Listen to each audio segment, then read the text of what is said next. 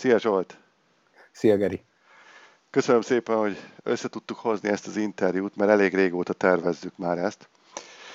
Ugye ennek az a sztoria, hogy még, még nyáron, 2020 nyarán, amikor volt az Opcióguru születésnapi akciója, akkor az egyik levélváltásunkban te azt írtad, hogy nagyon szívesen beszélgetnél velem, akár egy ilyen interjú keretén belül is, mert hogy annyira sokat adott neked az opcióguru, hogy ezt szívesen megosztanád a, a közönségemmel is, és hát azóta tervezzük, hogy ezt a beszélgetést összehozzuk, most éppen november 9-e van. Úgyhogy kezdjük is azzal, hogy eh, mi is az a sztori, amiben neked az opcióguru sokat segített, és érdekes lehet másoknak. Igen, itt volt egy tényleg elég ilyen sorszerű találkozás, ami egy munkakeresés folytán jött így létre. Én eredetileg egyébként a zenei szakmában tevékenykedtem, zenekarok mellett dolgoztam, és közben már így eléggé mélyen elkezdett érdekelni így a tőzsde világa, és azon belül főként így az opciós kereskedés, és így megfogalmazódott az bennem már így a tavalyi évben, hogy én nagyon szívesen foglalkoznék, ha nem is pont ezzel, de ezzel a témával, meg így a tőzsdével akár napi szinten, és úgy döntöttem, hogy akkor megpróbálok ilyen irányban elkezdeni keresni munkát. Hát nyilván nem volt hozzá alapvetően így előképzettségem, meg tapasztalatom sem, ez elég merész vállalás volt, és már kicsit ilyen besogallás közelében voltam, amikor úgy döntöttem, hogy engem nem érdekel minden ilyen irányú kompetenciámat, beleírom a szívimbe, és így tettem egyébként a, az opciógurus képzéssel kapcsolatban is, hogy ezt így jó vastagon beleírtam a, a, a szívimbe, rendelkezem ilyen kompetenciával, gondolva, hogy hát ha valakinek ez szemet szúr, és esetleg így értékeli ezt a komplex tudást. És hát úgy, úgy, úgy sikerült, hogy igazából volt egy ilyen ember, és sikerült így gyakorlatilag eljutni interjúra az ország egyik legnépszerűbb ilyen lakossági befektetési szolgáltatójához, és pont ez az opciós tudás volt az, amit a, az ottani vezető így elég jól értékelt, és mivel itt egy ilyen platformfejlesztési projekt kapcsán kerestek embert, igazából ehhez nagyban hozzájárult az is, hogy a, az opciózás kapcsán ugye többféle igen komplex platformot is ismernünk kell, és ezek az ismeretek azért elég jól segítenek abban, hogy, vagy elég nagyban segítenek abban, hogy, hogy tényleg kreatívan tudjunk ez a témához állni, és igazából így ez az opciós tudás volt az, ami, ami eljutatott oda, hogy akkor egy ilyen interjú keretén belül egyéb kompetenciáimról is tudjak beszélni. Abszolút ez volt a mentőöv, ezt egyébként a vezető is mondta, hogy az a dolog mentett meg, tehát az, az volt az a plusz a CV-ben, ami, amire azt mondta, hogy na beszélgessünk ezzel a sráccal. Komolyan? Így van, így van. Úgyhogy, a többi nem érdekelte, hogy nem volt semmifajta szakirányú tapasztalat. Volt egy, volt egy képzés, amit megcsináltam így gyorsan, pont azért, mert úgy azt láttam, hogy ezt valamennyire értékelik azért így a pénzügyi szakmában, és nem akartam üres kézzel indulni. Na, az, az pont nem érdekelte, uh-huh. és, és abszolút, abszolút ez az opciós skill volt az, amire, amire úgy felkapta a fejét, és az volt az, ami így átbillentett, hogy akkor kíváncsi egy interjú keretén belül, hogy mit is tudok így magammal hozni. Úgyhogy ez egy ilyen elég sorszerű dolog volt, meg, meg szerintem egy ilyen jó fintor, hogy, hogy így egyrészt voltam idézőjelben ilyen bolond, hogy így beleírtam ezt, Más, másrészt meg, hogy, hogy létezik ilyen ember, aki, aki mindent félretesz, és ezt a nagyon-nagyon ritka tudást ilyen szinten értékeli. Úgyhogy nagyjából ez volt ez a történet, és egyébként hál' Istennek azóta egy elég gyümölcsöző munkakapcsolat lett ebből. Nekem meg sikerült tényleg rögtön olyan berkekbe kerülni, hogy, hogy tényleg napi szinten így a, a tőzsde közelében vagyok, és ebben a témában dolgozhatok így még akár kreatívan is a fejlesztések kapcsán minden egyes nap, úgyhogy egy ilyen nagyon, nagyon nagy mérföldköve lett ez így az életemnek, és egy, egy, egy tök jó sztori kerekedett ki belőle, amit így nagyon nagy örömmel mesélek egyébként bárkinek, amikor ez így, ez így felmerül. Hát gratulálok hozzá, és mióta vagy a cégnél? Éveleje óta, februárban kezdtem. Wow, akkor az már egy szép időszak. Így van, lassan egy év lesz, és hát reméljük, hogy még, még sokszor ennyit fogunk majd itt eltölteni.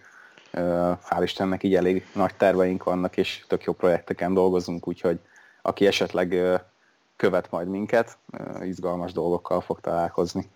Az opciózást használod napi szinten a munkádhoz, vagy inkább a platform meg a komplex tudás? Hát egyelőre inkább a, a platform és az, az abból nyert tudás.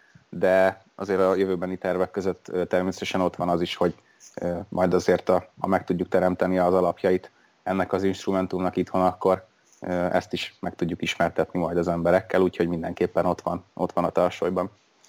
De egyébként nyilván a, a tervezések kapcsán is nagyon sokszor eszembe jutnak olyan dolgok, amik viszont kimondottan a kereskedés részét merítik ki az opciózásnak, és, és azokat is egyébként elég jól tudom kamatoztatni. Nagyon szuper. Ilyen sztorit még sose hallottam, hogy valaki a CV-jébe írta be, hogy opciógurus, ez itt, itthon jelentett bármit is. Hát én ezért mondtam, hogy egy nagyon sorszerű találkozás volt ez így, mert hát ennek az esélye az valljuk be, így nagyon kicsi lett volna, hogy egyáltalán ezt, ezt így ismeri valaki, és, és akkor tényleg azt mondja rá, hogy figyelj, akkor beszélgessünk, mert ez, ez így kíváncsi tett. És egyébként, amikor jelentkeztél erre az állásra előtte, mikor jártál nálam, mennyi opciós tapasztalatot szereztél éles kereskedésben? Ez is egyébként viszonylag így régebbre nyúlik.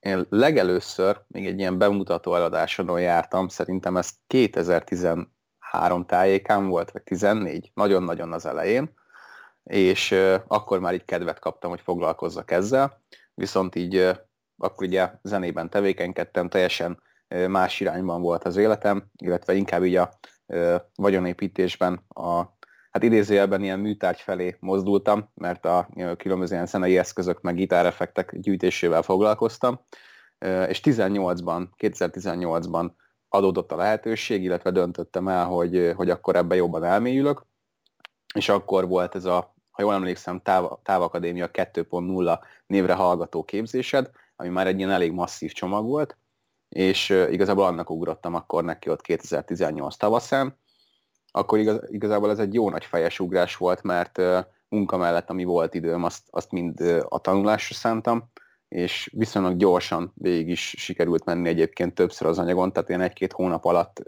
feldolgoztam a, a teljes anyagot, plusz mellé az EKPM-et is, és a tésztis tanulmányokat, elég gyorsan magával ragadott így a, a, a tananyag, és uh, már akkor ott 18 nyarán elkezdtem uh, simulated tradingbe gyakorolni, de tényleg úgy, hogy folyamatosan legyen legalább 10 pozíció, hogy mindig legyen mit csinálni, mindig kelljen valamilyen átalakítani, nem csak iránymentest kötöttem, hanem akár már ilyen iránypróbálkozások is voltak egyéb stratégiákkal, és élesben pedig 2019 nyarán indultam el, tehát egy ilyen szűk éves éles tapasztalat volt, amikor így a munkakeresést elkezdtem.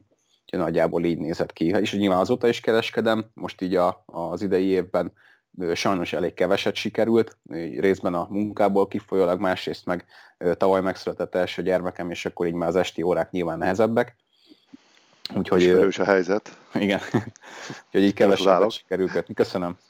De azért igyekszem, hogy mindig legyen pozi, hogyha nagyon terhelt hetem van, akkor is legalább egyet-kettőt kössek, tehát azért folyamatosan piacon vagyok így is. És előtte volt valami fajta tőzsdei tapasztalat? Nagyon minimális. 20-as éveim elején próbálkoztam Forex-el, hogy így nyilván sokan átmennek, több-kevesebb, inkább kevesebb sikerrel. Rám is az utóbbi volt jellemző. Nem is annyira ragadott meg a, az a világ így magával. És akkor utána egy picit félre is tettem ezt egy, egy pár évig. Ugye, mint említettem, inkább így ez a e, műtárgy jellegű gyűjtögetés érdekelt, és az volt egy ilyen vagyonépítési elem, amiben sikerült egy ilyen egészséges portfóliót összerakni így zenei eszközök terén, és e, ilyen 2017-18 tájékán volt az, hogy, hogy így újra, újra akkor elmélyedtem a kereskedésben, és akkor meg kimondottan az opciózás, illetve az osztalék portfólióépítés világa felé mozdultam, úgyhogy ezt a, ezt a két irányt követem egyébként jelenleg is, kiegészítve egy ilyen kis skalpolós tradinggel, ugye az így a stílusából kifolyólag most így könnyedebben megvalósítható, mert nyilván, hogyha van néhány percem, akkor is tudok egy picit dolgozni, úgyhogy általában azt, azt is szoktam az opció mellett csinálni. Vagy az opcióval kötök ilyen skalpszerű trédeket napon belül. És említetted, hogy aránylag gyorsan feldolgoztad az anyagot, és miután feldolgoztad, körülbelül mennyi idővel azután érezted azt, hogy relatíve magabiztosan ki tudsz menni az éles piacra? Hát az anyag feldolgozása után igazából egy-két hónapon belül összeállt már így a fejemben a, a, a mindset, az így, az így elég jól, tehát a görögöket értettem, jól tudtam már igazából őket menedzselni, mm, és nagyjából egy ilyen fél év után éreztem azt, hogy, hogy egyébként már akár mehetnék éles piacra is, de e, egy év eltelt, amíg, amíg ez megtörtént, és egyébként utólag úgy is vagyok vele, hogy szerintem a mai piacot elnézve azért nem árt, hogyha a fél évnél több így, így eltelik gyakorlással, mert abban már biztos, hogy beleesnek azért ilyen volatilisebb időszakok, vagy ami esetleg egy ilyen történelmi jellegű történés, tehát ott azért lehet azt is gyakorolni, hogy hogyan is tész ki az, amikor, amikor para van, és akkor milyen megoldásokhoz tudunk nyúlni. Úgyhogy nekem is szerintem ez a fél év, fél év volt, amíg úgy azt éreztem, hogy, hogy kimehetek, de azért eltöltöttem egy évet vele. És mennyiben változott a stratégiád mondjuk a tavaly nyárhoz képest? Mert azért, azért a 19 nyárhoz képest eléggé más piacon vagyunk most.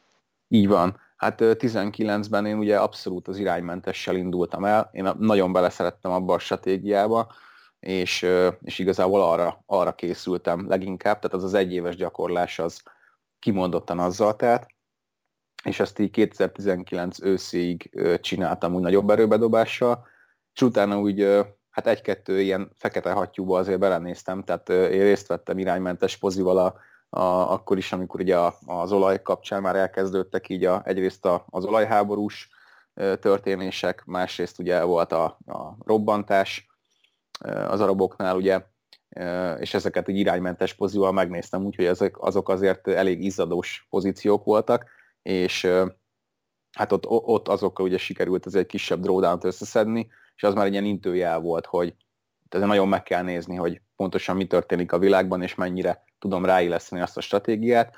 Utána azt egy picit így elkezdtem így átsúlyozni, és hát idén évelején kötöttem szerintem az utolsó iránymentest.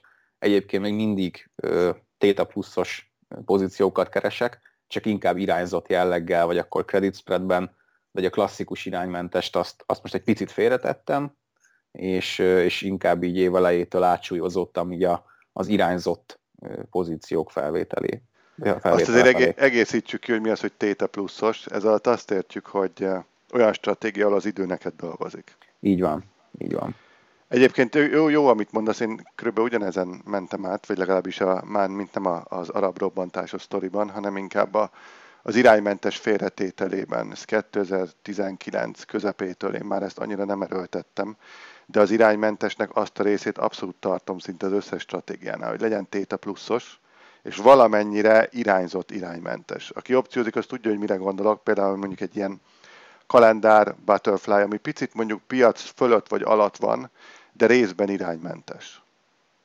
Ugye ezekkel elég, jó, elég jól lehet szintén kereskedni, és hát a mostani eszement volatilitás mellett én abszolút nem alszom jól fedezetlen pozíciókat, tehát azt a részét abszolút félretettem a kereskedési stratégiáknak, sokkal inkább a korlátozott kockázatú, de egyébként még részben iránymentes stratégiákkal pörgök, és most pont ezeket is mutatom be éles számlán az Opciós Mesterképző Klubban, mióta az elindult tavaly, mikor is márciusban, hogy, hogy hogyan lehet alacsonyabb kockázatú stratégiákkal trédelni, mert mint ahogy te is mondod, a, az ilyen klasszikus iránymentes, ami, ami ez a 10-es, 5-ös delta egyik irány, másik irány, és csak kvázi hátradől az ember, és jön belőle a profit, ez most nem annyira működik. Sőt, hát abszolút igazából nem. ki lehet mondani, hogy egyáltalán nem működik, és olyan, olyan kockázatot kell mellé vállalni, hogy nem éri meg.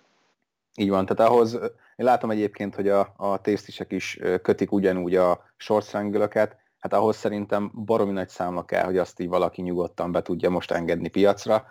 Én is mondó vagyok, hogy, hogy mindenképpen korlátozott kockázattal, és, és lehetőleg akár a tízes delta alá menve, tehát ha úgy van, akkor csak egy hatos, nyolcas, hogyha magas volna, úgyis nagyon szép krediteket el lehet hozni, de mindenképpen kockázatmenedzsment oldalról kell közelíteni a, a pozi felvételéhez szerintem, mert egyik napról a másikra itt most azért elég meglepő dolgok történhetnek.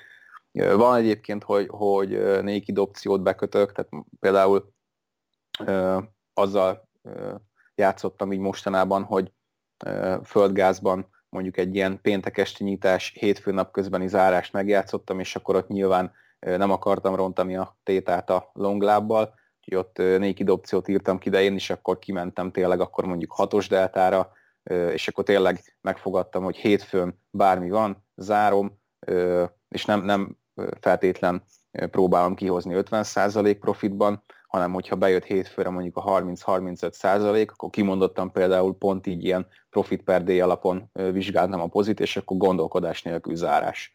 De egyébként tehát ezek ilyen nagyon egyedi esetek, meg úgy akkor tényleg rakok bele időt abba, hogy, hogy minél nagyobb valószínűséggel azt tudja mondani, hogy tényleg az lesz az irány mondjuk a hétfői nyitásra, és akkor ugye a hétvégi tétát sikerül elhozni, ami esetleg még azt is tudja ellensúlyozni, hogyha picit ellenem megy a pozi, de nyilván ez a, azért a kockázatosabb ilyen földgázpozitát, mondjuk aki most szagolgatja ezt a terméket, annak ezt így abszolút nem javasolnám mindenképpen, akkor credit spreaddel lehetőleg minél hosszabb lejáratban fölvenni a pozit, mert azért a földgázban is láttunk érdekes dolgokat a közelmúltban.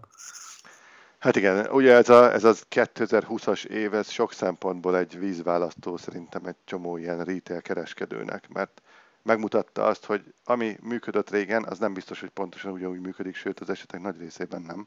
És ezért finom hangolnia kell a stratégiáját, valamilyen szinten alkalmazkodni a piachoz, és nem ugyanazt erőltetni, ami ment évekig tökéletesen, de most adott esetben nagyon durván kockázatos. Lásd a fedezetlen iránymentes, ami évekig nagyon szépen működött. Így van. Egyébként azt gondolom, hogy attól így temetni a stratégiát nem kell, annyi, hogy egyszerűen fiókba kell tenni, és, és egy picit most így más irányba nézni. Egyébként szerintem ez a fantasztikus az opciókban, hogy, hogy nagyon szépen lehet adaptálódni az éppen aktuális piachoz ezekkel az eszközökkel, mert tényleg ezernyi stratégiát lehet megtanulni, azokat lehet finom hangolni az egyénnek megfelelően, hogy éppen ki milyen stílusú, milyen attitűddel kereskedik. Tehát ez, ez a világ ragadott meg egyébként annó is, amikor így elkezdtem már tanulni ezt a témát, és most is abszolút ezt látom, hogy ez egy fantasztikus kockázatmenedzsment eszköz, és annyi lehetőséget ad a kezembe, amit sehol máshol nem tapasztaltam meg. Tehát ez, ez továbbra is nekem egy ilyen nagyon erős tapasztalás. Igen, viszont a, a tradernek abban kell szerintem fejlődni, pont amit mondasz, hogy észrevegye azt, hogy mikor kell félreállni az adott stratégiában, és utána beteszi a fiókba, majd előveszi. Most kérdés azt egyébként, hogy mikor lehet elővenni, ugye ez a nagyon jó kérdés. Most, hogy úgy tűnik, hogy tényleg Biden nyerte az elnök választást, és nem Trump, lehet, hogy nyugodtabb idők jönnek, ha bár nem most a következő pár hónapban szerintem, hanem inkább akár 21-22. Abszolút el tudom képzelni, hogy ismét előtérbe kerül a klasszikus iránymentes. Hát reméljük, reméljük. Jó lenne egyébként visszatérni hozzá, mert nekem így nagyon, nagyon szimpatikus volt az a pszichó, ami benne volt. És évelején még így kötöttem egyet-kettőt, mondjuk ott már sikerült belefutni olyan esetben, hogy alaptermékkel kellett fedeznem, ami azért úgy, hát az az volt, ez pont egyébként egy ZB pozi volt, egy 30 éves állam, amcsi államkötvény határidő, és ott már még Amerikában nem, nem indult úgy meg nagyon a, a koronavírus, de már akkor úgy nyilvánvaló volt, hogy Kínából kijött, és akkor ezt elkezdték így ezért mozgatni rá a piacot, és pont volt még egy iránymentesem így ZB-ben, nagyon szépen elkezdett ellenem menni, ugye a, a call lábam irányába, és akkor ott már a termékkel kellett belemenni, tartott körülbelül ilyen kettő vagy kettő-három napig, mire kimenedzseltem, ugye az elég rock volt, de, de sikerült utána kihozni egyébként valami 55% profit körül. Nem mondom, hogy, hogy nem izzadtam érte, de, de meg volt. Úgyhogy az már tényleg az utolsó ilyen pozícióm volt, tehát arra azt mondtam, hogy na jó, ha ez így fog kinézni idén, akkor no way, tehát hogy munka meg gyerek mellett tényleg itt megfutni ezeket a köröket, hogy majd akkor esetleg be kell állni alaptermékkel, és akkor onnantól day trade, akár éjszaka is, azt így úgy voltam vele, hogy nem, nem, nem erőltetjük. De én is egyébként bízom abban, hogyha ha most így egy-két éves távon belül jön egy ilyen nagyobb megnyugvás esetleg, akkor azért szép óvatosan vissza lehet állni. Addig meg egyébként tényleg így a, a, az irányzott jelleggel szerintem szépen lehet dolgozni, tehát miután nekem is így megvoltak ezek a tavaly őszi, évvégi tapasztalások, utána idén egész szépen tudtam így alakulni a piachoz, és hát most már mindjárt évvége van, hogyha nem csak nagy hülyeséget, akkor egyébként még így a nagyon kevés kötés mellett is szerintem egy ilyen 25%-os pluszos eredményem lesz idén, ami nekem most egyébként ezen a piacon ilyen kevés időráfordítással nekem tök oké. Tehát én, hogyha ez így marad, ezzel nagyon elégedett vagyok idén. Egyáltalán örülök, hogy ezen a piacon sikerült kemény munkával profitábilisnak maradni, úgyhogy, úgyhogy reméljük, hogy most már ez így kitart december végéig. És gondolj be, hogy te a ZB és évelei tapasztalatodhoz képest még csak romlott a helyzet, amikor ugye mentünk március, április. Tehát ott valami irgalmatlan volatilitás volt. Ritkán látni ilyeneket. Viszont, hogyha valaki egyébként ért hozzá, akkor az ilyen volatilitásból mondjuk összetett opciós ügyletekkel, mondjuk egy butterfly-ként elég jó um, stratégiákat lehet felépíteni a magas vola miatt. Igen. Ezért Igen. jó, hogyha az ember ismeri a stratégiáknak a nagy részét, mert akkor elő tud húzni a fiókból nem csak egy iránymentest, hanem mondjuk egy olyan butterfly-t, amit akár kreditér köt be a magas volatilitás mellett. Így van. És mondjuk ilyen féllábú picit. Hát egyébként pont a, a márciusi hónap volt egy ilyen nagyon kiemelkedő, ott amúgy nagyon egyszerűen puttal mentem nyilván a piacra, elég egyértelmű volt az irány, az például pont egy ilyen eddigi rekord hónap lett, mert ha jól emlékszem, ilyen 15% körül volt a, a hóvégi eredmény. Úgyhogy utána voltak nehéz időszakok. Nyilván, amikor így megfordult a piac, senki nem arra számított, hogy nagyon gyorsan visszamászunk az új csúcsokra, úgyhogy ott egy picit abból így sikerült lefaragni, de, de maga az a március hónap, az például pont, pont már egy nagyobb tapasztalattal rendelkeztem, és akkor így mentem neki és akkor ott azért elég szép eredményt lehetett elérni, de nyilván ahhoz nagyon ott kell lenni a, a piacon, tehát én is akkor azokat a pozikat egészen addig figyeltem, amíg, amíg le nem zártam, tehát folyamatosan ott voltam előtte. Ezek ilyen néhány órás pozik voltak, és leginkább ezekkel dolgoztam. De egyébként tényleg így a Butterfly, meg a, hogyha mondjuk alacsonyabb bola van, tehát valahol mondjuk korrigált, akkor a, a kalendárok bekötése az szerintem, szerintem is egy nagyon jó stratégia Nekem annyiban szorulnak most azok háttérben, hogy azért azok menedzsment igényesebbek, tehát ott mondjuk, ha van ideje az embernek átalakítani, akkor pont az a szép benne, hogy nagyon gyorsan kockázatmentessé lehet tenni a pozíciót, de mivel nekem így nem feltétlen annyira tervezhető most az időm, ezért én így inkább olyan, olyan spreadek felé mozdulok, amit, amit így kicsit nyugisabban tudok menedzselni, Viszont, hogyha valaki rá tudja szállni az időt, akkor szerintem kalendárokkal, butterfly-okkal gyönyörűen lehet dolgozni egyébként. Akár így napon belül is szerintem, tehát hogyha egy flight mondjuk tud valaki menedzselni napon belül, akkor hogyha tényleg megy irányba a piac, akkor gyönyörű szépen lehet már mondjuk az egyik oldalát ugye kockázatmentessé tenni, de azok is szerintem nagyon, nagyon jó adaptív stratégiák. Hát igen, érdekes, hogy a következő időszak az mit hoz, és mennyire kell adaptálódni a piachoz, mert ez az év azért sokat tanított. Te egyébként mit vársz a közeljövőt, a, itt a, amíg beiktatják Biden-t? Hú, ez egy jó kérdés. Hát szerintem ez az elnökválasztás dolog, ez, ez, ez nem ennyi lesz, mint amit most láttunk, tehát a Trump már nyilván nem fog tudni fordítani itt a dolgokon, de azt mindenképpen meg fogja tenni, hogyha lehet, akkor még legyen némi botrány itt a, a Biden körül. Úgyhogy hát annak ellenére, hogy ma eléggé úgy néz ki, hogy veszik tovább a piacot. Szerintem azért lesznek még itt érdekesség a következő néhány hónapban. Hosszú távot meglátjuk igazából. Nagyon-nagyon beégett nekem most az a, az a pszichó, hogy, hogy tényleg nem tudom, hogy mi lesz holnap, és ez szerint kereskedjek. Minél hamarabb realizáljak minden eredményt, és minél hamarabb vágjak minden kockázatot, és nem, nem mernék igazából semmit mondani így hosszú távra. Már csak azért sem visszautalnék egy ilyen tavaszi helyzetre, hogy eddig egy ilyen tök bevett dolog volt, hogyha esik mondjuk a, a, a piac, mondjuk esik az S&P, akkor az arany általában nem elkedik. És hát a márciusi pánikban azért láttuk, hogy nyilván megvoltak ennek a funda okai is, de a pánikra igazából mindenki mindent eladott, és az arany is valami hatalmasat zakózott. Ez megint egy olyan dolog volt idén, ami nekem azt mutatta meg, hogy, hogy igazából nagyon-nagyon nem tudjuk, hogy mi történhet még meg. Vagy lássuk mínusz 40-es olaj. Hát igen igen.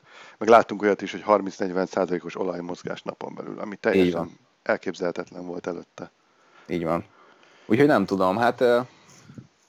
Én is azt gondolom, hogy egyébként ez a közel két hónap, ami még a beiktatásig van, azért az nem hiszem, hogy nagyon simán le fog menni.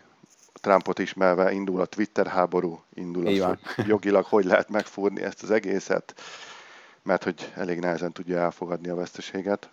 Mondjuk engem meglepett őszintén, hogy ma ilyen 1%-os pluszban nyitott ki a Futures, ugye ma hétfő van, és hétvégén jött ki az eredmény, hogy, hogy úgy tűnik, hogy tényleg Biden a győztes, mert hogy a piac alapvetően nem szereti a bizonytalanságot, és most azért politikailag nem gondolom, hogy, a, hogy itt a nagyon biztos vagy stabil terepé a következő néhány hét. Így van. Hát egyébként nekem, tehát tényleg ez az idei év ez azt is megtanította nagyon, hogy, hogy egyébként mennyire kifizetődő és sokkal profitábilisabb, hogyha nem kapzsi az ember, és inkább akkor tényleg megbecsüli mondjuk a, a nem tudom, mondjuk 50% kredit helyett a 30%-ot, és akkor azt elteszi, mert másnap mondjuk az a 30% plusz, az mondjuk egy 100% mínusz is tud lenni simán. És, és egyébként nekem körülbelül ilyeneken múlott sokszor, tehát az, hogy, hogy fegyelmezetten tudtam tartani ezeket a menedzsmentbeli kérdéseket, igazából ez, ez hozta meg ezt az eredményt idén. Tehát a, amit említettem a földgázzal kapcsolatban is, hogy tényleg, amiket így kinéztem pozikat, mondjuk abszolút ilyenek voltak, hogy hétfőn el tudtam tenni azt a 30-35 százalékot, ha nem tettem volna el, akkor már töredékésre tudtam volna mondjuk kedden. Mert addigra már mondjuk jött megint egy hurikán, most az eléggé ilyen hurikánnal tűzdelt időszak volt itt az ősz, és akkor onnantól kezdve már így híre hanva se volt annak a profitnak. Tehát nagyon-nagyon fontos szerintem az, hogy megalkossuk így a, a saját szabályainkat, és minden körülmények között ezeket tartsuk. Tehát szerintem minden esetben mi vagyunk a pont a mondat végén, tehát piacot az teljesen kár és felesleges hibáztatni bármiért. Mindig ott van a lehetőség szerintem a mi kezünkben, hogyha alapvetően egy normális pozit normális módon vettünk fel. Mindig kapunk lehetőséget arra, hogy vagy eltegyünk egy teljesen értékelhető profitot, vagy pedig menedzseljünk egy normális kockázatot. Igen, és ehhez nagyon kell a helyes pozíció méretezés. Hát az a legfontosabb. Az a legfontosabb, hogy ne szálljunk el csak azért, mert most úgy gondoljuk, hogy most éppen van egy nyerő sorozat. Így van, így van. Még egy apró csak kiegészítés ahhoz, amit mondtál itt a 30-35 százalék, csak hogy értse mindenki, aki ezt hallgatja. Itt nem arra beszélünk, hogy 35 százalék tőkére vetítve, vagy számlára, hanem amikor opciót írsz ki, és erről beszélsz a földgáznál, akkor azt értetted alatta feltételezem, hogy a maximális elhozható prémium 35%-át tetted el.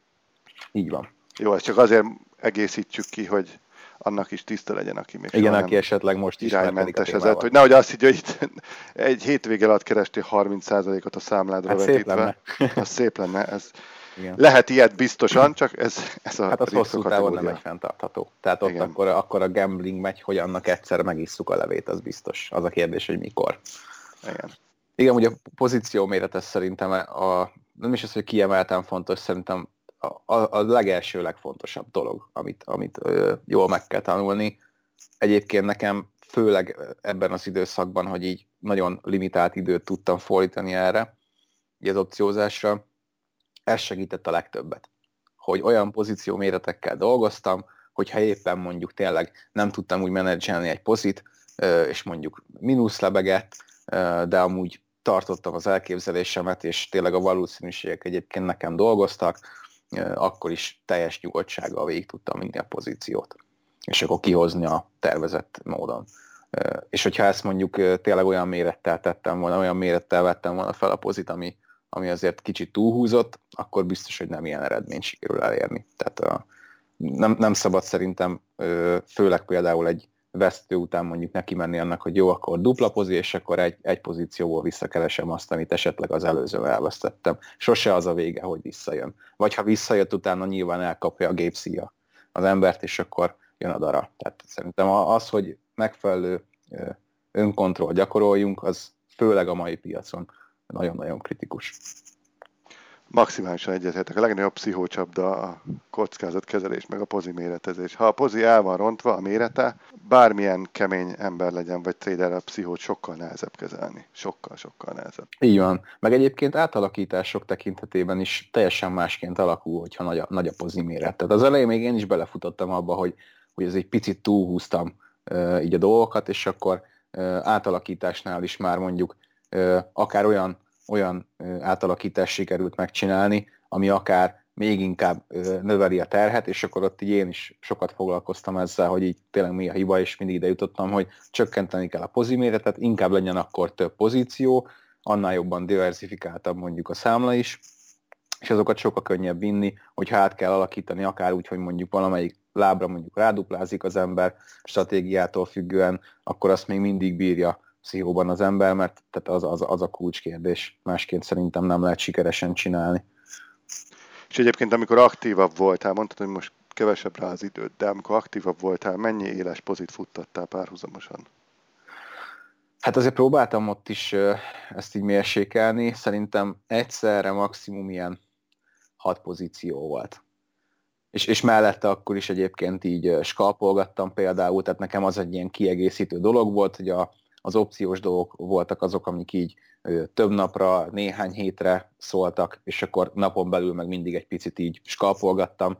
Ugye az egy teljesen más pszichológiájú dolog, ott ugye rögtön látja a, a, az eredményét az ember, és, és az, az, az volt egy ilyen, ilyen kiegészítő jellegű, úgyhogy tényleg 5-6 opciós poziznál általában megálltam, most ez inkább ilyen 2-3.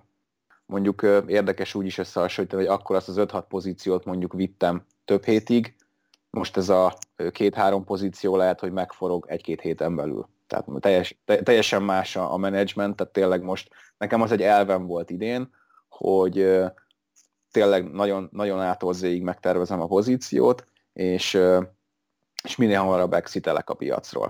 Tehát hogyha megvan már legalább megközelítőleg az, amit terveztem elhozni, vagy mondjuk akár az, egy mérsékeltebb profit elvárással, tehát tényleg mondjuk a kreditet, kreditet nézem, akkor mondjuk nem 50%-ra megyek, hanem azt mondom, hogy inkább egy nagyon valószínű 35, és ha az megvan, azonnal jövök ki a piacról. És egyébként volt azért pár termék, tényleg a földgáz is, hogy ahhoz visszanyúljak, hogy ott emiatt tudtam profitábilis lenni vele. Csak emiatt, mert tényleg így nagyon szigorúan tartottam ezt, hogy amint lehet, akkor jövök ki a piacról, mert annyira hektikusak vagyunk idén mindenben, hogy erős kockázata az, hogy tartom over, overnight a dolgokat. Azért nagyon sokat változott velünk a világ mondjuk 2018 óta. Nagyon, egy, nagyon. Piaci, de hogyha visszamegyek, én már ezer éve ezt csinálom, mondjuk ha visszamegyek egy ilyen nyugis 2013-14-re összesen lehet hasonlítani. Ja, hát akkor például az olaj az így, az így eloldalazgatott szépen. Tehát, tehát amikor az, az olaj 80 és 100 között ment évekig, az, a, az iránymentes trading az maga volt a Kánaán. Igen, tehát igen. Az, ott ilyen, szinte ilyen, ilyen gondolkodás nélküli iránymentes trading. Most itt teljesen más piacon vagyunk. Teljesen más. Így van. Így van. Meg hát nagyon megnőttek a marginok is, tehát azért azt is hozzá kell tenni, hogy ö, még amikor elkezdtem én is, akkor is például credit margin arány tekintetében, akár az olaj is, földgáz is, hát teljesen másként nézett ki. Tehát most azért már jóval több fedezetet le kell tenni a pozíció mögé. Hát emlékszel, gondolom, te is kaptál levelet eBay-től, hogy az elmúlt pár hétben az elnök választás miatt. Megint növeltük a margint, megint növeltük igen, a margint. Igen, igen, Folyamatosan hát valami 35%-ot, hogy mennyit növeltek rajta. Igen. Ha jól emlékszem, valami ilyesmi volt. Valami ilyesmi volt, elég sokat. És egyébként, eh, ha visszanyúlunk kicsit a tanulási folyamatodhoz, akkor mi volt neked ott a legnehezebb? Volt-e valami, ami kiemelkedő, és esetleg eh, mondanál azzal kapcsolatban néhány szót, hogy mi segített átjutni rajta? Fú, jó kérdés. Nem tudom, nekem annyira nagy szenvedéllyel telt a tanulás, hogy így nem tudom, hogy a, így a, a, a görögökön is egyébként elég könnyedén sikerült átmenni. Az, az nem volt egy egyszerű ö, ö, rész, de nem tudom, egyébként tök szépen összeraktad így, így folyamat tekintetében, tehát hogyha valaki szép sorjában végezte az anyagokat, és azt tényleg úgy dolgozta fel, hogy csak akkor ment a következőre, hogyha egy ezért értette, hogy mi a gondolkodásmód az adott téma mögött, akkor, akkor szerintem szépen összeállt ez. Hát nem tudom, nem, nem volt igazából így ilyen nagy nehézség tényleg. Én nagyon-nagyon lelkesen mentem rajta végig, és, és utána, amire elvégeztem, összeállt az egész, tehát nagyon nem, nem emlékszem ilyen nagy nehézségre, tényleg őszintén. Ez sokat jelent szerintem, hogy valaki úgy vág bele, hogy atom motivált. Igen. Hát azért nem egy, nem egy egyszerű téma, tehát azért kell, kell rá időt szánni, viszont hogyha ha elkapja az embert, akkor már nagyon magával ragadó tud lenni tényleg. Tehát egy, egy, egy nagyon, nagyon izgalmas, izgalmas skill, amit így meg lehet tanulni. Mit üzennél esetleg azoknak, akik most azon billegnek, hogy érdemes -e ezzel a dologgal foglalkozni, vagy nem? Hát szerintem most már az így nyilvánvalóvá vált, hogyha megnézzük a, a jelenlegi trendeket is, mi szerint pont a közelmúltban átfordult a derivatív kitettség irányába így a piac, és sokkal több derivatív pozíció van, mint prompt, hogy tehát a, a, aki, aki csak így kacsingat tényleg e felé, annak is szerintem érdemes elmély, elmélyülni a témában, mert hogyha nem is feltétlen válik mondjuk ilyen mindennapi opciós kereskedővé, akkor is más stratégiáknál is egy nagyon jó kiegészítő tudás az, hogyha az opciós piacra is rá tud nézni, érti ott a, a mutatókat, amiket lát, és egy kicsit ilyen szemüvegen át is meg tudja vizsgálni azt, hogy hogyan viselkedik a piac. Tehát szerintem most már egy ilyen, egy ilyen alapkövetelmény lesz ez is legalább egy minimális szinten, hogyha valaki így a tőkepiacokon akar szerepelni, hogy képbe legyen ezzel. Úgyhogy én mindenképpen biztatnám azokat is, akik esetleg nem első számú kereskedési eszközként tekintenek az opciókra, hogy, hogy viszont a, a látókörnek a szélesítése miatt mindenképpen érdemes foglalkozni a témával. Egyébként én például az osztalék portfólió építésnél is használom az opciókat, mert pont a közelmúltban is volt olyan nyitásom, hogy nem egy limitáras megbízással álltam be, hanem kiírtam egy putot, természetesen úgy, hogy megvolt rá a fedezetem, és akkor így, így, így kaptam meg utána a lejárat utána a pozíciómat. Uh-huh. Igen, erre is lehet alkalmazni. Tehát ez annyira, annyira sok mindenre lehet szerintem ezt az eszközt használni, meg tényleg a piacról is nagyon sok mindent mond el, aktuális szentimentekről, hogy szerintem ez egy ilyen tényleg alapkövetelmény lesz itt a következő egy-két évben, hogyha valaki érteni akarja azt, hogy milyen piacot élünk, és, és mik mozgatják, mik történnek. Szerintem nagyon, nagyon fontos tudás. Igen, és egyébként érdekes, amit említette itt a likviditás emelkedésről, pont a napokban hallgattam ezzel kapcsolatban egy podcastot, hogy mennyire, mennyire durván elszállt a volumenje az opciós piacnak ahhoz képest, ami régen volt, és hogy itt a Robin Hooderek, meg itt a tavaszi felpattanás követően elképesztő mennyiségű out of the money call opció volume forgott a piacon, tehát ilyen rövid távú és többnyire nagy tőkeáttételes call opció vétele itt a retail kereskedők körében, és hogy ez gyakorlatilag kicsit olyan, mint hogyha a farok csóválná a kutyát. Tehát, hogy Igen. régen ugye a derivatív piac, vagy hát nem régen, most is a derivatív piac az alaptermékből származik, Mégis most a derivatív piac elképesztő volumene miatt a market makerek oda kényszerültek, hogy ugye ők mindig, minden esetben fedezik a pozit. Na most, hogyha nagyon sokan vesznek call opciót, akkor ugye nagyon sok market makernek ki kell írni a call opciót. Ő hogy fedezi a kiírt call opciót? Részvényvétellel. Igen. Igen. Tehát ha sok ember vesz call opciót, irgalmatlan sok Robin Hooder, akkor nagyon sokan nagyon sok market maker fogja megvenni a részvényt. Ergo megy föl a részvény, ergo megy föl a call opció, ergo veszek még több call opciót. Tehát ez egy ilyen nagyon durva spirál tud lenni, de alapvetően a volumen növekedése miatt ez mindkét irányba igaz. Igen, igen, igen. Tehát, ha most elkezdünk esni, igen. és a Robin Hooderek rátalálnak a put opció vételére, akkor ez lefele is egy durva spirál, és az még erősebb tud lenni. Hát pont a Nikolánál egyébként látszódott ez, amikor kijött ott a sortos report, én azt így közelről néztem, mert ahogy ott a GM-mel való partnerséget bejelentették, akkor ott én is egy opcióval longba álltam, aztán utána egy-két napon belül gyorsan el kellett hajtani a pozit. És egyébként ott is, amikor majd néztem fórumokon, hogy akkor rámozdulnak tényleg, és így gerjesztik a folyamatot, hogy akkor mindenki put, mindenki put vételbe azonnal, akkor utána nagyon gyorsan a 40-40 valahány dolláros papírból lett 20. Én azt már szerencsére nem néztem végig, tehát ott is, amikor már így még volt lehetőség normálisan kockázatot menedzselni, akkor hajítottam ki inkább az egészet a fenébe, mert pontosan ezt láttam, hogy itt lesz egy ilyen fórumokon begerjedő folyamat, és akkor tényleg elkezd mindenki eszetlenül rámozdulni a putvételre, amellett ugye a, a Hindenburgiek meg sortolják a papírt, és tényleg azonnal 20-ig beverték, nagyon gyorsan. Úgyhogy én is ezt látom egyébként, hogyha viszont lesz, lesz egy nagyobb korrekció, nagyobb szakadás, akkor azt, azt erősen tudja gyorsítani ez a folyamat. És ez, ez szerintem megint pont azt ö, erősíti, ö, amit így az előbb kifejtettem, hogy ahhoz, hogy értse valaki, hogy ez miért történik, vagy mi van mögötte, vagy mi az, ami ráerősít ezekre a folyamatokra, szerintem elengedhetetlen, hogy tényleg képbe legyen ezzel is, hogy mi ez az opciós világ, és ezek hogyan működnek ezek a dolgok. Igen, most már nagyon durván összefügg a kettő. Eddig is összefüggött, de ez most, hogy a retail hajtja a market maker azért ez is egy ritka történet. Igen, egyébként pont egyik kedves kollégámmal beszélgettünk néhány napja, és ő is említette, hogy olyan ismerőse, aki egyébként prompt piachoz kapcsolódóan dolgozik a szakmában, nagyon erősen figyeli egyébként a, az opciós piacot, illetve az opciós görögöket, akár a másodlagos görögöket is termékhez kapcsolódóan, és az alapján képez le így magának szenáriókat prompt piaci ügyletekhez. Tehát ez megint egy olyan dolog, amiben nem tényleg erősíti azt, hogy ha valaki nem is feltétlenül elsődlegesen ezzel szeretne foglalkozni, és opciós kereskedővé szeretne válni, akkor is egy olyan eszköztár, meg egy olyan piac, amivel manapság egyszerűen képbe kell lenni, hogyha valamit szeretnénk kezdeni ezen a piacon. És egyébként, hogyha azt is figyelembe veszük, hogy mondjuk 5 évvel ezelőtt mennyi pénz volt a piacon, meg most mennyi van, az is egy elképesztő különbség az 5 Így évvel van. ezelőttihez képest. Sokkal, de sokkal több retail kereskedő van. Igen, és egyébként ö, itthon is úgy néz ki, hogy van ebben egy bővülés, ami szerintem egyébként nagyon jó dolog, úgyhogy, úgyhogy úgy néz ki, hogy a következő években ez egy meghatározó trend lesz.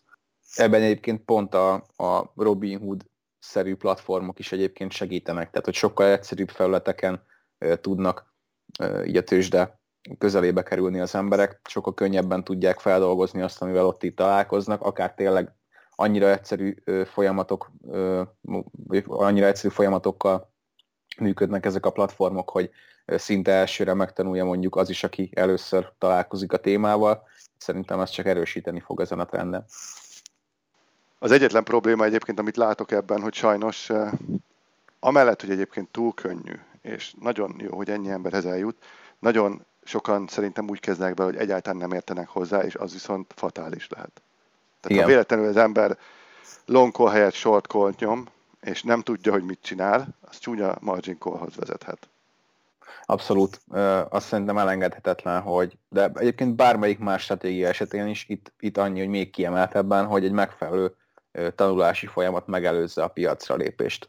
És mindenképpen egy simulated tradinges időszak kell, hogy, hogy megelőzze az éles piacot szerintem, tehát tényleg legalább legalább egy pár hónapot, ha nem is fél évet vagy egy évet, de egy pár hónapot mindenképpen érdemes gyakorolni, és nagyon mélyen megtanulni azt, hogy tényleg mely opció esetén mi történik, mi ez az egész, milyen kötelezettségek vannak adott esetben, vagy milyen jogosultságok, tehát anélkül szerintem ezzel az eszközzel, nyilván bármely másikkal is piacra lépni, hogy tudnánk, hogy mi van mögötte, az tényleg egyébként akár egy napon belül végzetes tud lenni.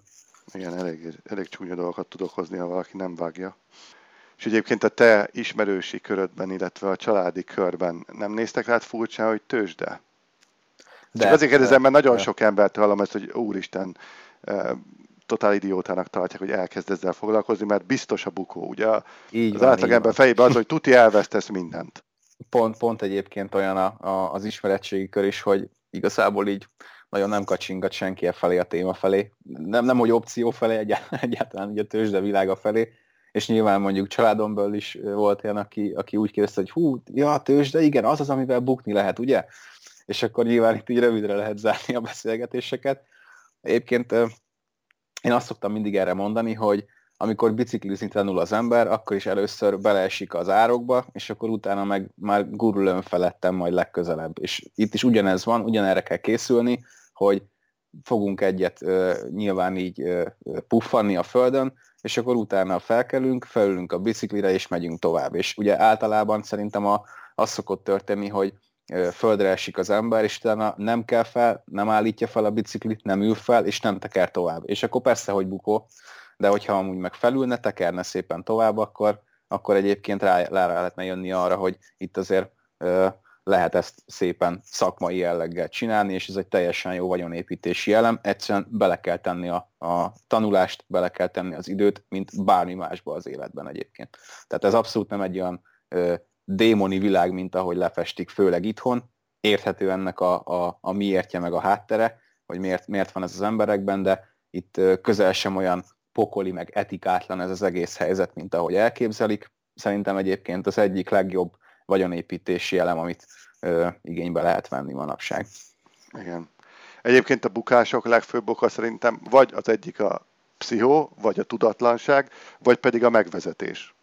Igen. Igen, Ez sajnos itthon, most az itthoni helyzetről beszélünk, amikor XY elveszi a pénzét a másiknak, hogy gyere, nagyon tuti portfóliókezelés, szétkeressük magunkat, aztán elbukja a számla felét, vagy az abszolút hozzá nem ért, és ebbe ugrok bele, abba ugrok bele, a haver ezt mondta, a szomszéd mesélte, hogy Teslát kell venni, egyébként az jó ötlet lett volna a, te, a szomszédtól egy időben. Igen, hát de, hogy alapvető, igen, te vagy, de egyébként ez, hogy tényleg ez az össze-vissza mindenkitől elfogadjuk a befektetési tippeket, ész nélkül olvassuk a fórumokat, hogy ez ezt mondta, az azt mondta, szerintem a legtöbb veszteség ebből fakad, hogy nincs egy fókuszált és koncentrált tudás egy adott témában, hanem össze kapcsolódunk. Meg irreálisak az elvárások. Tehát, hogy, hogy nagyon sokat lehet találkozni ilyen elvárásokkal, hogy jó, ma hétfő van, beutalom a pénzem, holnap legyen kétszer annyi.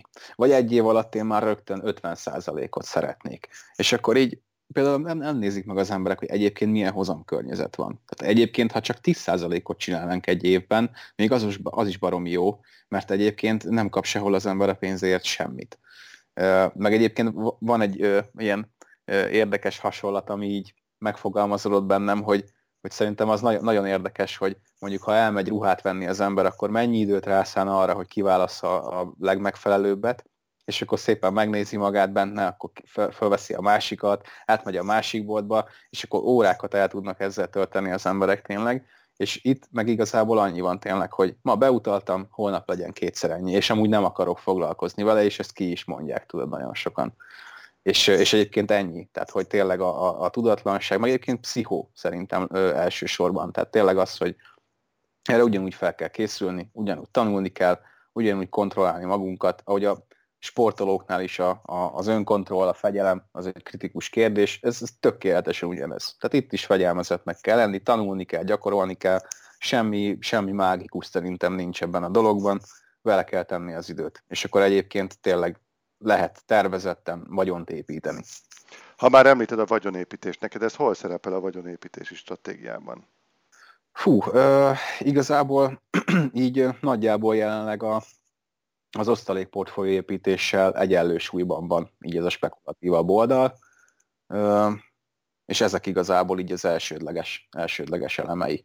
Tehát, amint ugye említettem régebben, a zenei érdeklődésből fakadóan foglalkoztam így gitárhoz kapcsolódó ilyen effektek, vagy akár erősítő, vagy hangszer gyűjtésével, és abból is van egy ilyen kisebb portfólió, az inkább nekem így a, a, az ilyen vésztartalékot jelképezi, de egyébként ott is tényleg így ez a műtárgy jellegű világ, ez így, így tök jó kirajzolódik, mert ugyanazt a szép felértékelődést egyébként el lehet érni, mint akár, nem tudom, egy festmény esetében, hogyha arányokat tekintünk, de az, az, az tényleg inkább egy ilyen, egy ilyen mellékvágány, és mindenképpen az opció és az osztalék portfólióépítés az elsődleges vagyonépítés ilyen.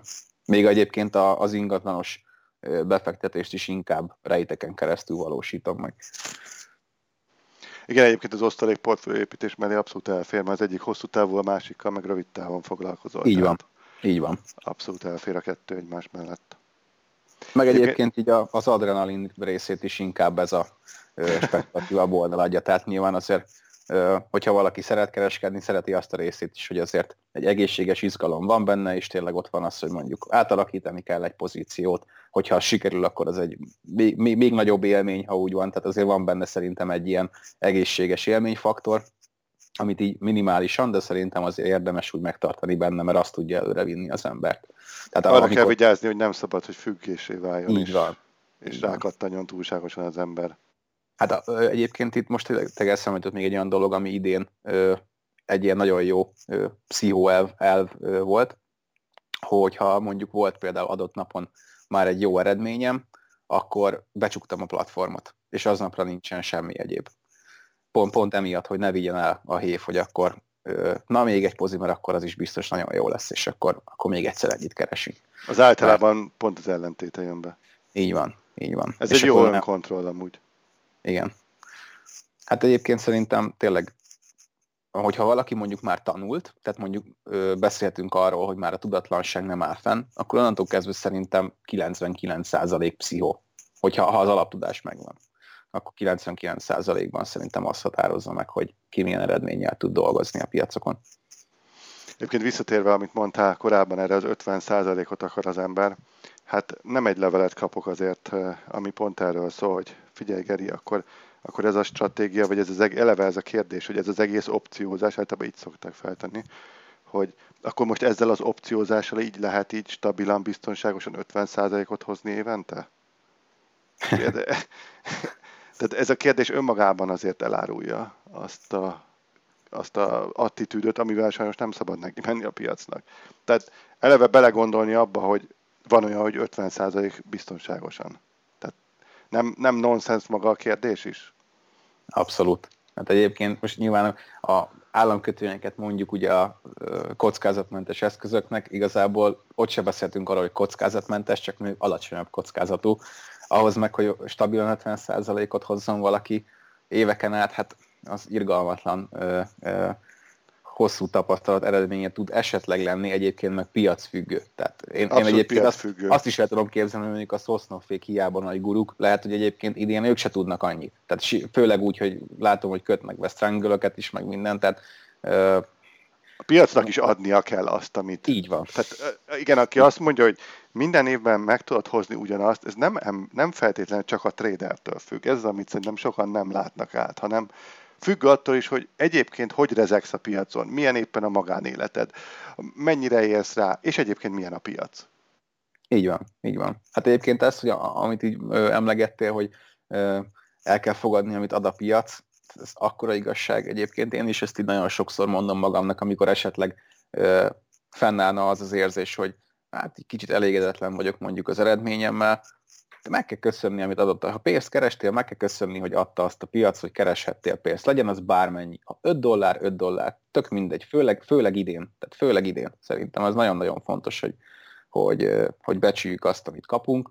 Egyébként még hogyha tényleg arról van szó, hogy volt egy bukópozi, de azt mondjuk menedzseltük rendesen egyébként, azt is meg kell köszönni, hogyha tényleg azt egy értelmes ha túlélted, és, és tényleg fegyelmezetten eltetted azt a, azt a bukót, és egyébként kaptál erre lehetőséget, hogy, hogy ezt így meg tudtad tenni, mert nem tudom, nem egy akkora gap ugrott mondjuk a termék, vagy ilyesmi, akkor azt is egyszerűen el kell fogadni, ez dobta a gép, és kész. Tehát uh, azzal tudunk dolgozni, amit, amit ad a piac, úgyhogy uh, szerintem sosem szabad elvárni, hogy uh, tényleg akkor évekig garantált eredményünk lesz, és akkor hozzuk az 50%-okat, vagy hogyha mondjuk para van, akkor a, a piac a hibás, ad egy lehetőséget, amivel mindig, mindig lehet mit kezdeni. Az, hogy mit kezdünk vele, az meg ugye rajtunk áll mindig. Igen. És van egy dolog, ami mindig a tradernek a felelőssége, az az önképzés. És az, hogy tanuljon abból, amit a múltban elkövetett esetlegesen hibát, és a jövőben ne kövesse el, mert ugye ami örökké tanulandó, az maga a piac. Abszolút. Hát egyébként szerintem a, az első ilyen egy évet azt mindenképpen naplózni kell. Tehát aki esetleg most kezd, annak én is azt üzenném, hogy ne spórolja ki azt az időt, amit igénybe vesz a naplózás.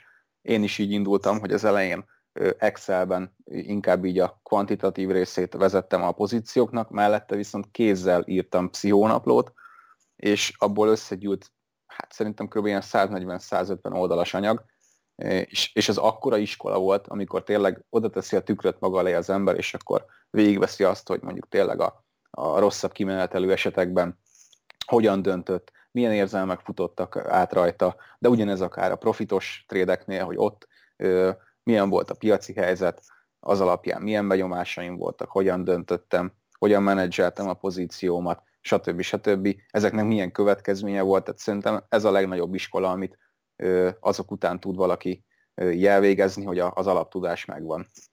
Igen, és ez egy komoly önismereti terep is. Igen. Egyébként nekem ez, ez volt egy ilyen nagyon pozitív dolog hogyha így valami civilebb dolgot ki lehet így emelni ebből a tőzsdéből, hogy, hogy egy tök érdekes önismereti utazást nyújtott, és, és annyit segít abban, hogy, hogy önfegyelmet és önkontroll gyakoroljon az ember, ami, ami tényleg így a sporthoz hasonlítható, vagy, vagy tényleg azokhoz a területekhez, ahol elengedhetetlen az, hogy fegyelmezetten legyünk jelen, meg tényleg az az önreflexió, amit igényel ez a dolog, az szerintem nagyon sok más esetben hiányzik az emberekből, és ez pont egy olyan világ, ami nem hogy segít ebben, hanem elvárja azt, hogy, hogy tényleg olyan reflektív legyen. Pontosan, itt egyébként ezt nem úszod meg. Így van. Nem így juthatsz el a sikeres tradinghez, igen, anélkül, hogy ne néznél szembe önmagaddal. És éppen ezért szerintem ezért nem tartanak ki túl sokáig.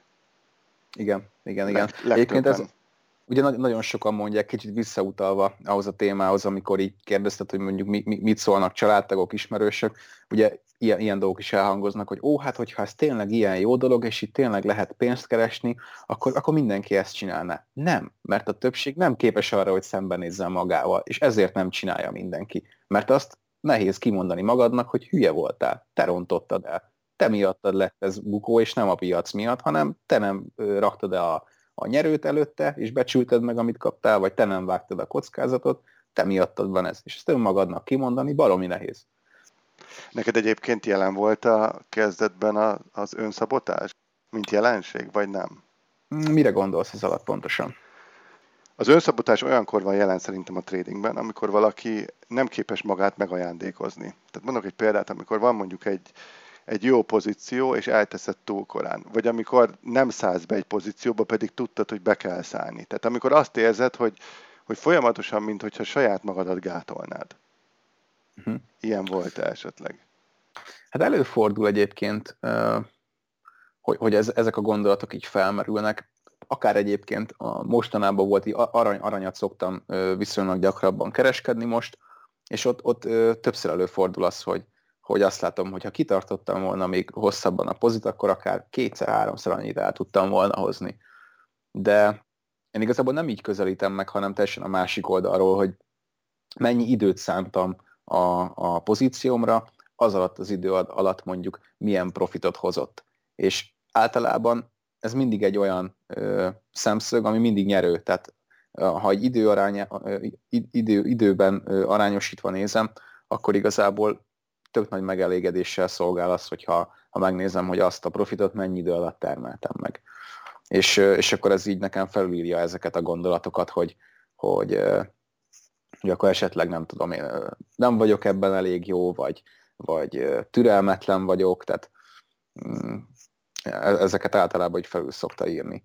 Sőt, volt olyan, hogy ez mentett meg egyébként. Tehát, hogyha kitartottam volna a pozit, akkor utána szépen elolvadt volna az egész, és fordult volna bukóba. Tehát, de ez így a mai piacra jellemző. Egyébként, egyébként érdekes, érdekes ezzel foglalkozni, meg ezt így megvizsgálni tényleg, hogy, hogy akár meddig tart az ember bukóban pozíciót, meddig tartja ki a nyerőt. Egyébként szerintem egy nyerőt vinni pszichóban ugyanolyan nehéz, mint egy bukót. Pontosan, főleg egy nagy nyerőt, ami folyamatosan mondjuk értékelődik fel. Igen, igen, igen. Ott hát előbb-utóbb be fog kapcsolni azt, hogy de hát ezt már, ez már az enyém, ezt már nem adom vissza, ezt már el kéne tenni. Igen, igen, igen, igen. Hát szerintem nagyon érdekes ilyen szempontból megvizsgálni, ha említhetem ugye azt a hatalmas Tesla putot, amit ö, ö, a közösségben ugye ö, megvizsgáltunk egyik ismerősöd révén. Szóval, hogy ott az, az, az tök érdekes volt, hogy egy ilyen gigaméretű Tesla putvétel volt, és már ott is ilyen gigantikus profit lebegett, és, és mennyire nem sikerült rábeszélni arra, hogy kezdje el azt itt szépen lefedezni, mert, mert hogy tökre az volt benne, hogy még akkor ez lesz majd nem tudom háromszor annyi, mert már annyira benne volt abban, hogy a, az elképzelése az valid, és az irány az már megvan, és akkor már csak tovább kell menni még egyszer ennyit, és akkor kész. És aztán ugye tudjuk, mi lett a vége. Igen. Ez is egy veszélyes terep, amikor hihetetlen meggyőződéssel állítja valaki azt, hogy ez már pedig short, vagy akár ez már pedig long. Hát ez általában fatális szokott Igen, lenni. Tehát, tehát egy... hogyha valaki ilyen meggyőződéssel megy neki pozinak, abból én még túl sok pozitív kimenetet nem láttam. Meg hát szerintem azt, azt fontos itt mérlegelni, hogy, hogy milyen két területet keverünk össze. Tehát spekulatív oldalról közelítünk a piacra, és ezeket akár mondjuk ilyen fundamentális jellegű infókkal próbáljuk erősíteni. És ez szerintem egy olyan egyveleg, ami, ami nagyon kritikus hibát, hibákhoz vezet. Tehát lehet, hogy tényleg két év múlva annyi lesz a papír, csak a spekulatív pozícióddal te nem biztos, hogy odáig kitartasz, és nyilván sokkal tovább lesz irracionális az egész helyzet, mint amíg te az bírod pszichóval, pénzzel, stb. És ö, ezt egyébként megfigyeltem már ö, ö, pár esetben, másoknál is, hogy, hogy ez így azért gyakran jelen van. Hogy tényleg van egy ilyen fundabázis, amivel megtámasztják ezt a pozíciót, de amúgy spekulatívan veszik fel. Tehát, hogy abszolút olyan méretekkel, meg olyan jelleggel, ami egyébként így rövid távra szól. És ez így szerintem általában nem, nem, nem működik. Tehát bele lehet nyúlni, de hosszú távon szerintem ez nem stratégia. Tehát, hogyha ha van egy két éves elképzelésem, akkor az normál módon megy az osztalék portfóliómba. Ha van egy aktuális szentiment jellegű elképzelésem, akkor azt meg egyértelműen spekulatívan veszem fel, és, és nem, nem teszem úgymond fiókba a buy and hold dolgok mellé. Tehát szerintem ezt élesen el kell határolni, hogy most akkor tényleg befektetünk, vagy kereskedünk, hosszú távon gondolkodunk, vagy néhány napban, egy-két hétben, vagy akár negyed évben, még az is a hosszú távhoz képest rövid idő. Szerintem ezt így fontos, fontos élesen határolni.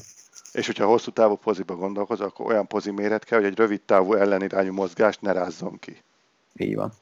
Igen, ez fontos, amit mondasz, mert ezt tényleg sokan um, nem veszik figyelembe, hogy most ez funda, hosszú táv, vagy spekulatív rövid táv, vagy szentiment, vagy éppen most mit trédelek.